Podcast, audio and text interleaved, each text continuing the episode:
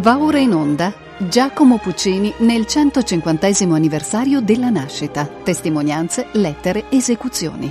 A cura di Luca Berni e Loriano Gonfiantini. Quindicesima trasmissione. Trittico, prima parte.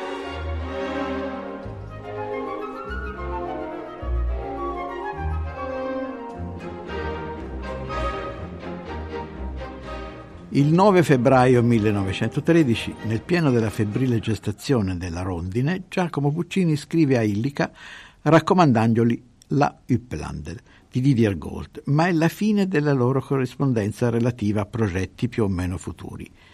Illica non era molto persuaso di collaborare con il giovane drammaturgo Renato Simoni, successore di Giacosa come editore della lettura.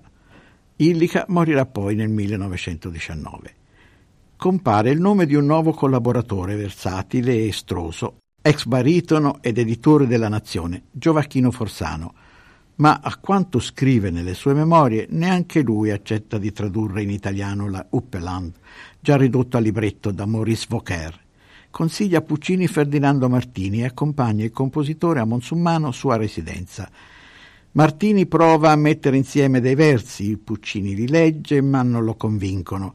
Pare comunque che si debbano al toscanissimo Martini alcuni nomi pittoreschi dei personaggi minori del Tabarro, la Frugola, il Tinca, il Talpa, tutto qui.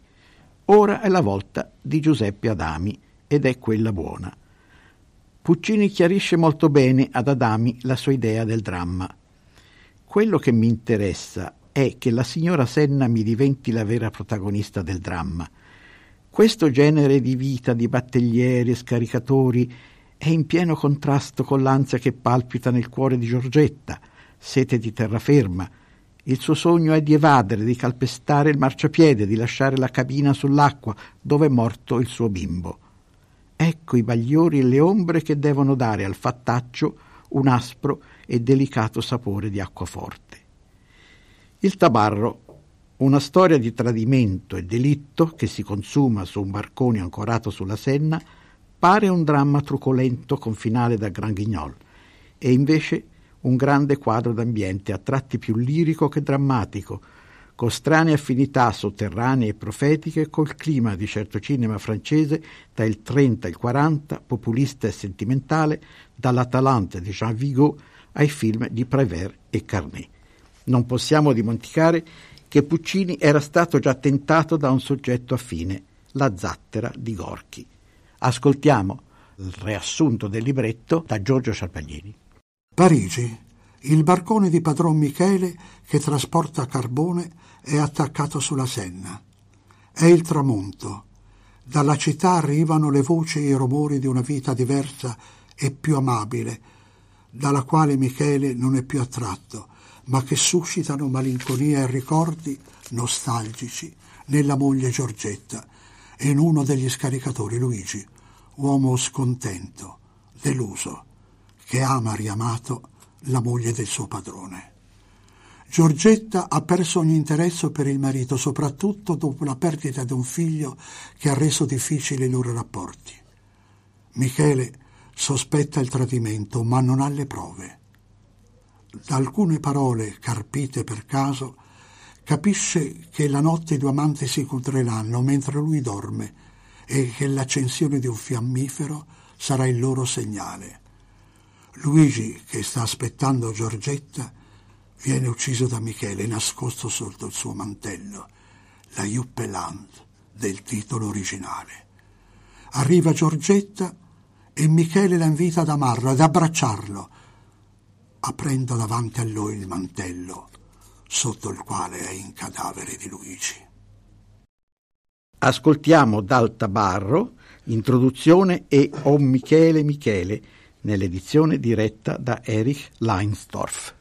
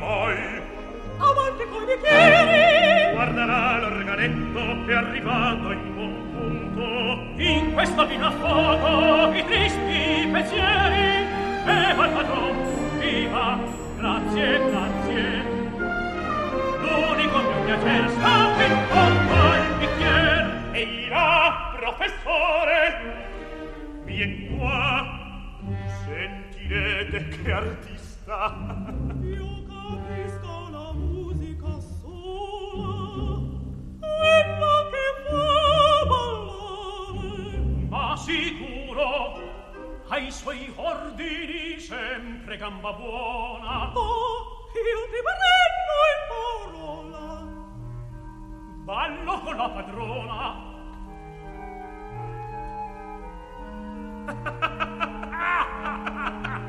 la musica e la danza vanno d'accordo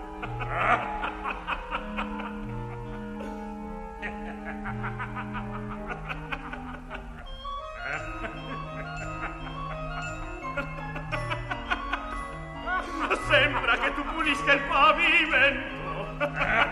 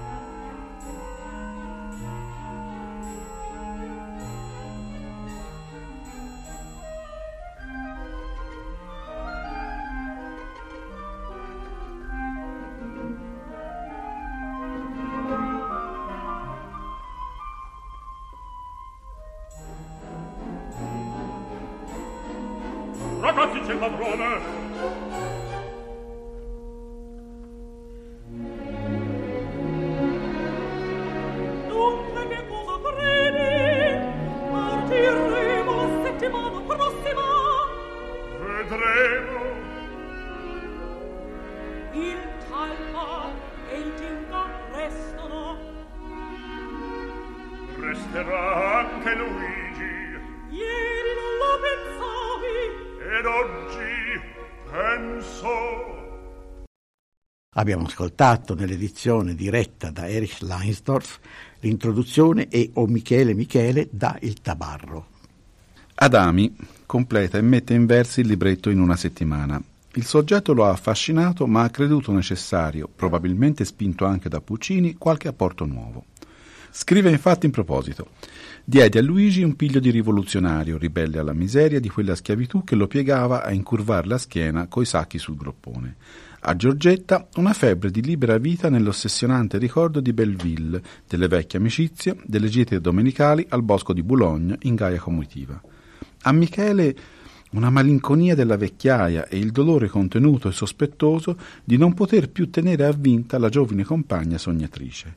Arricchì di episodi nettamente pucciniani il passaggio sul molo, ci inserì persino un cantastorie che diffonde tra le midinette i fogli volanti di una canzone di Mimì che s'accompagna su una stonata gironda. Puccini approva entusiasticamente il libretto. In Puccini, e non solo in quello degli anni maturi, è impossibile staccare le figure dal paesaggio, anche quando i personaggi, pensiamo a Stosca, a Scarpia, tanto per fare degli esempi, sembrano esorbitanti. Anche l'eccessiva Tosca, a ben considerare, non esce dal quadro, nel quale viene tenuta stretta da un discorso musicale calcolato e vario, che di rado arrenta la presa. Da un punto di vista strettamente musicale, la parte che più stupisce del tabarro, la parte più nuova, è l'inizio con la grande carrellata sulla Senna al tramonto, con la vita che scorre sul fiume e lungo i che, il suono della sirena di un rimorchiatore, la cornetta di un'automobile lontana. La spontaneità del quotidiano, suoni, voci, conversazioni fra i personaggi maggiori e minori, sembra rinnovare a momenti la grazia della bohème, ma con qualcosa di più e di diverso, oltre all'irrimediabile perdita dell'innocenza, una solitudine, una disperazione senza possibilità di riscatto, tutta novecentesca e imbevuta di un profondo scontento esistenziale. Ascoltiamo dal Tabarro, nell'edizione diretta da Erich Leinsdorf, da O Eterni Innamorati, buonasera.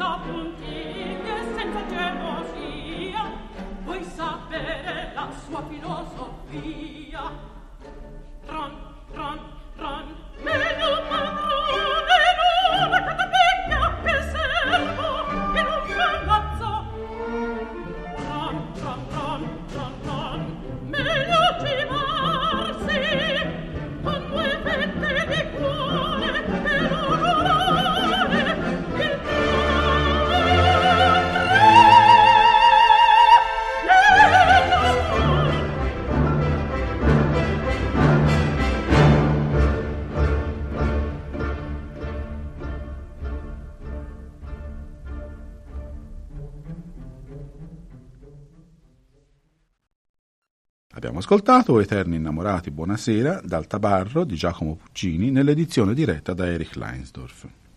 Nel novembre del 1916 il Tabarro è terminato, ma è ancora solo. Il compositore in un primo tempo aveva pensato di abbinare al Tabarro un'opera comica, poi come progetto definitivo aveva pensato a un dramma di tono elevato, possibilmente mistico o religioso, da inserire tra le due opere, ma per ora il tabarro è solo. Il progetto di presentare l'opera a Roma o forse a Torino insieme alle Villi non va in porto per l'indisponibilità di cantanti adatti in quei momenti di guerra, anche se il baritono Tittaruffo, un Michele perfetto, aveva sperato di ottenere una licenza in quell'occasione. Scrive fedele d'amico tra i primi a capire la grandezza e l'originalità del Puccini maturo. Non c'è forse nulla di più eloquente per avvicinarsi a intendere il tabarro che ricordare il modo con cui l'accolsero due musicisti eminentissimi dell'epoca, Arturo Toscanini e Ferruccio Busoni. Toscanini nel tabarro vide soltanto del Gran Guignol di pessimo gusto e lo disse chiaro a Puccini. Busoni invece, l'uomo che nel 1908 aveva trovato Butterfly talmente sconveniente da indurlo ad abbandonare la sala indignato a metà spettacolo, giudicò Tabarro e Schicchi capolavori tanto indubitabili da capovolgere il giudizio che fino allora aveva dato del loro autore. Ora nessuno dei due aveva le traveggole. E in un riferimento più diretto al Tabarro, D'Amico aggiunge da parecchi anni ormai la critica ufficiale si è degnata di recuperare Puccini fra i compositori maggiori della sua generazione, ma solo da poco comincia vagamente a sospettare che nella sua ultima fase fu forse anche un musicista moderno, cioè capace a suo modo di quel decadentistico distacco dalla propria materia che distingue la più parte della musica del nostro secolo da quella del secolo scorso. Certo è che se questi sospetti si consolideranno, molto servirà a valorarli questo torbido tabarro dove l'enfasi veristica si staglia nettamente a contrasto con uno stile che nell'assumerla la trascende, facendone quasi il simbolo di uno scacco morale e tende a strangolare ogni retorica dei sentimenti nell'atto stesso in cui la mobilita. Possiamo affermare che tutti i sospetti di modernità del tabarro si sono trasformati in certezza.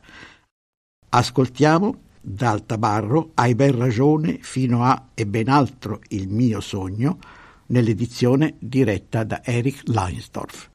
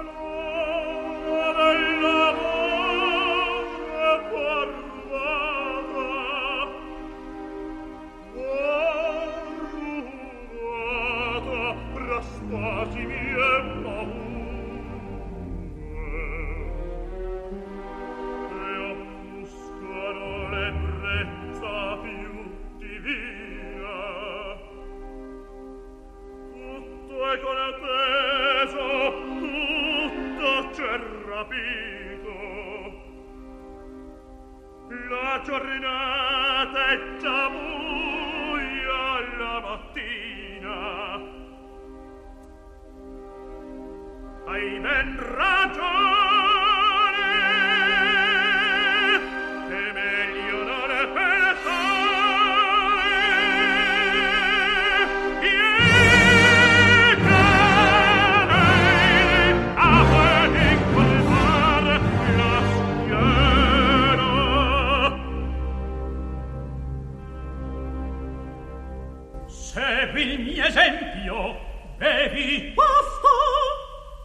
non parlo più.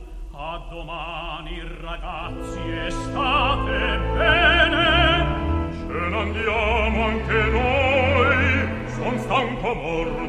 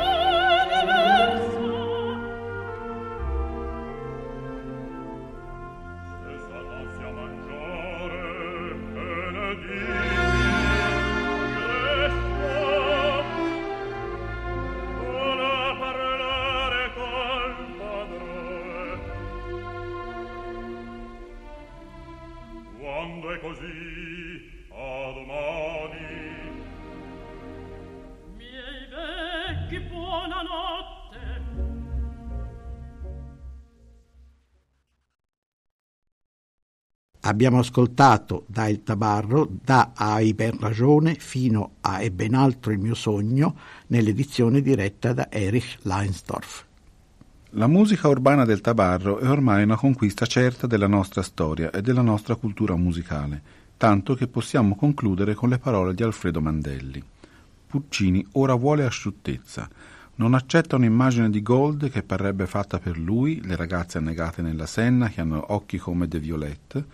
Un ammazzamento in scena gli basta, elimina il secondo. E nel 1922, quattro anni dopo la prima, è tipicamente suo il modificare dopo l'andata in scena delle versioni edizioni, asciuga il monologo di Michele troppo filosofico. Quasi non c'è altro nel tabarro, i gesti di questa gente. La musica di Puccini, di questo Puccini li vive, Intorno è la Parigi povera del 1916, dove c'è già molto di quella di adesso. Musica urbana, ne verrà altra, dopo di altri, differentissima, Gershwin e Piazzolla. Ascoltiamo da come è difficile essere felici fino alla fine dell'atto unico, nell'edizione diretta da Erich Leinsdorf.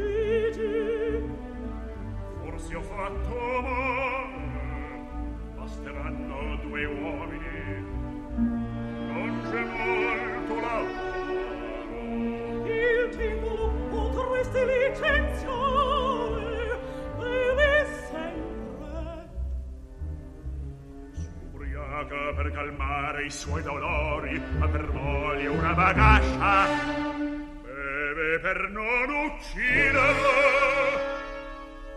che son tutte queste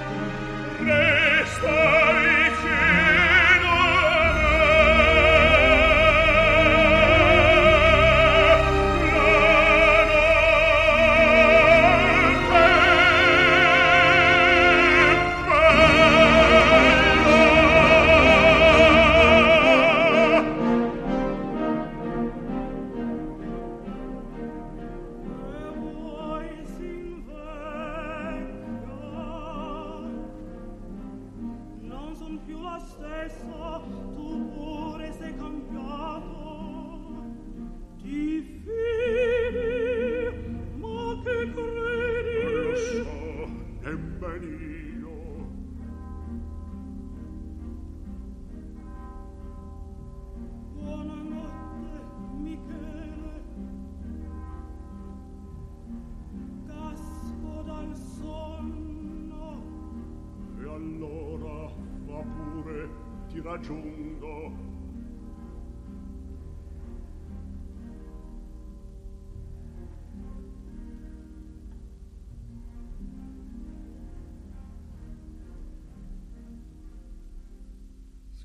Eldrina!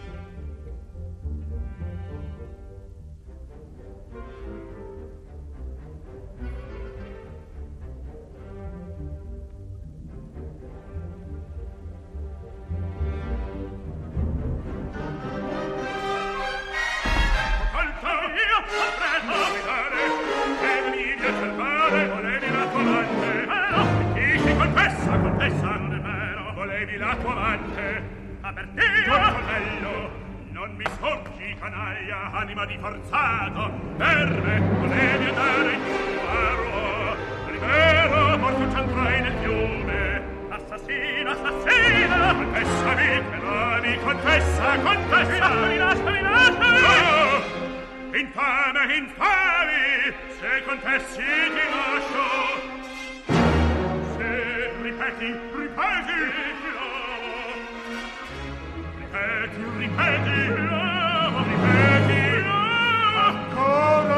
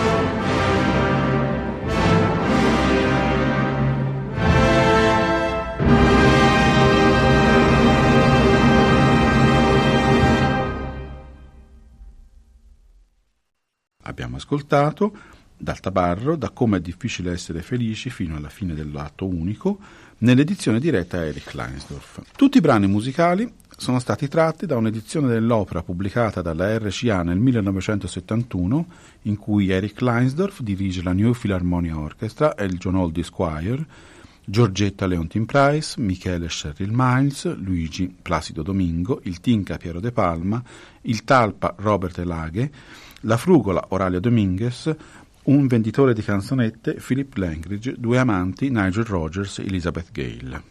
Passiamo ora a occuparci della seconda parte del trittico Sor Angelica. Ricordiamo il primo progetto di Puccini durante la composizione del Tabarro, mettere quasi a specchio deformante di un'opera tragica un'opera comica. Secondo il progetto definitivo, invece, inserire un dramma di tono elevato tra le due opere opposte, progetto non ostacolato dall'editore, ostile alle opere brevi in un atto o due che non fanno serata. Difficile come sempre trovare un argomento che soddisfi il compositore. Riavvicinarsi ad Annunzio, il Vate evita tutti i tentativi di contatto. Resta intatta la naturale diffidenza di Puccini. Soldani offre una versione abbreviata della sua Margherita da Cortona. Forzano, che non ama ricavare libretti da opere letterarie altrui, gli viene in soccorso con due pezzi di sua propria invenzione, Suor Angelica e Gianni Schicchi. Il 14 settembre 1917 Suor Angelica è finita. Il 20 aprile 1918 è finito Gianni Schicchi. L'amico Marotti suggerisce il titolo definitivo durante una partita a carte, il trittico. Suor Angelica nasce forse dal desiderio inconscio di Puccini di dedicare un'opera del tutto singolare a uno dei suoi miti familiari, la sorella Sor Giulia Enrichetta, che tanta parte ha avuto nella sua formazione umana e nello scioglimento di alcuni dei gravi nodi che hanno costellato la sua esistenza. Forzano ha avuto il grande merito di averlo capito, tuttavia il pannello centrale del trittico, il più amato dal suo autore, ha faticato più degli altri per farsi apprezzare nel suo valore assoluto. Ascoltiamo il riassunto del libretto letto da Giorgio Sciarpaglini. Un convento di suore del XVII secolo è quasi il tramonto. Sotto lo sguardo vigile della superiora, le sorelle pregano, fanno piccole penitenze per i loro peccatucci, giocano, aspettano il ritorno delle cercatrici con il loro carico di innocenti ghiottonerie. Tra loro è Sor Angelica, esperta nel preparare medicamenti dalle erbe e dai fiori. Ma nessuno è venuto a visitarla della sua famiglia, da quando è stata allontanata è chiusa in convento per colpa di un peccato d'amore che le ha dato un figlio e ha macchiato l'onore del suo nobile casato. Suor Angelica soffre per quel figlio perduto e per il silenzio dei suoi parenti. Proprio quella sera, in attesa, arriva al convento la zia principessa. La ragione della sua visita non è dettata dall'amore o dal perdono Morti i genitori di Sor Angelica, deve amministrare i loro beni. È venuta per farle firmare un atto in favore della sorella più piccola, Viola, che va sposa nonostante la macchia che continua a offendere la sua famiglia. Il dialogo fra le due donne è concitato e drammatico. E quando, contro ogni regola, Sor Angelica chiede alla zia notizie del figlio, senza scomporsi, la principessa le dice che è morto.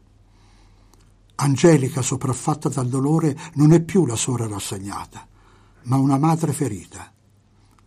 Dopo essersi rivolta al figlio morto con pena e disperazione, in un cedimento della ragione beve il veleno che lei stessa ha preparato. Ma quando l'improvviso risvegliarsi della coscienza le dà un senso dell'atto compiuto, cioè la danazione eterna dei suicidi sotto l'azione del veleno, si lascia trascinare da una disperata allucinazione, in cui la Santa Vergine scende dall'altare e le offre all'abbraccio il figlio. È il segno del perdono che la raggiunge in punto di morte. Manieristica, anzi più chiaramente manierata, è stata a lungo giudicata Suor Angelica, pannello di vita conventuale con dramma e miracolo a soluzione ma l'accusa di magnerismo si deve fermare, ancora una volta, all'apparenza. Suorine che pregano, fanno penitenza dei loro peccatucci, giocano come bambine ancora da crescere, in un'aria che sa di cera, di fiori e di campane. Come in certi interni pascoliani di collegio o di convento, dove una mesta grazia sembra essere l'unico colore della vita, dietro l'apparente idillio virginale c'è una realtà di inferno, l'inferno di creature recluse, sole, in attesa della morte. Ed è nella descrizione di questo interno, dove il trascorrere degli anni è scandito dal ritorno in un punto del chiostro prigione di un raggio di sole, dalla morte di una sorella, dal ripetersi di minime innocenti manie, che Puccini si rivela grande e senza confronti.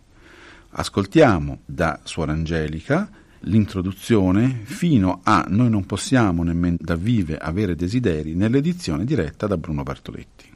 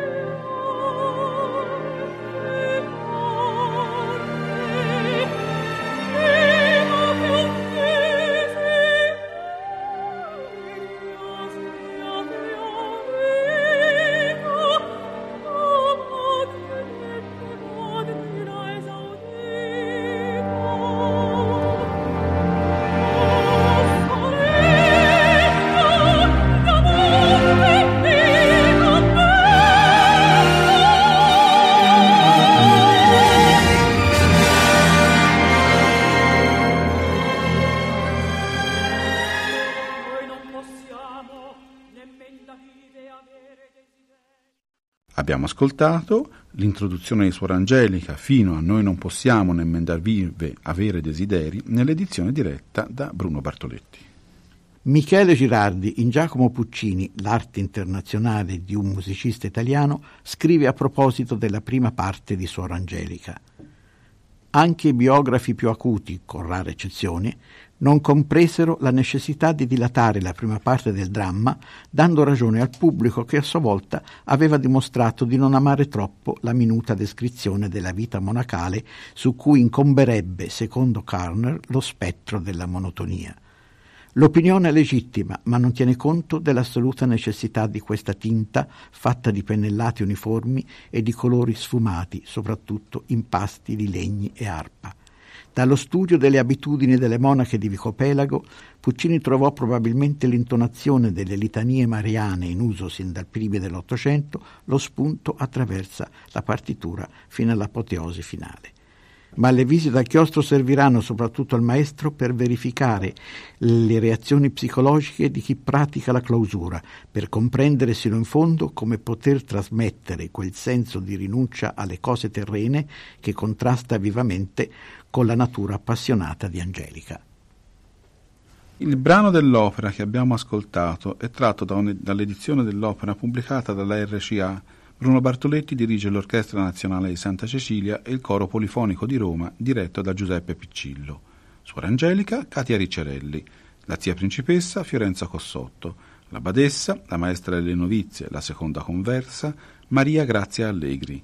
La suora zelatrice, la suora infermiera la seconda cercatrice, Anna Di Stasio Suor Genoveffa e una novizia, Rosanna Lippi, Suor Rosmina e la prima cercatrice, Margherita Benedetti, Suor Dolcina e la prima conversa, Mivako Kuo Matsumoto. Siamo così giunti alla fine della quindicesima trasmissione di Puccini nel 150 anniversario della nascita. Luca Berni e Loriano Confiantini vi danno appuntamento alla prossima settimana, non senza aver ringraziato Giorgio Ciarpaglini per la lettura e l'apporto tecnico di Gianluigi Campanale.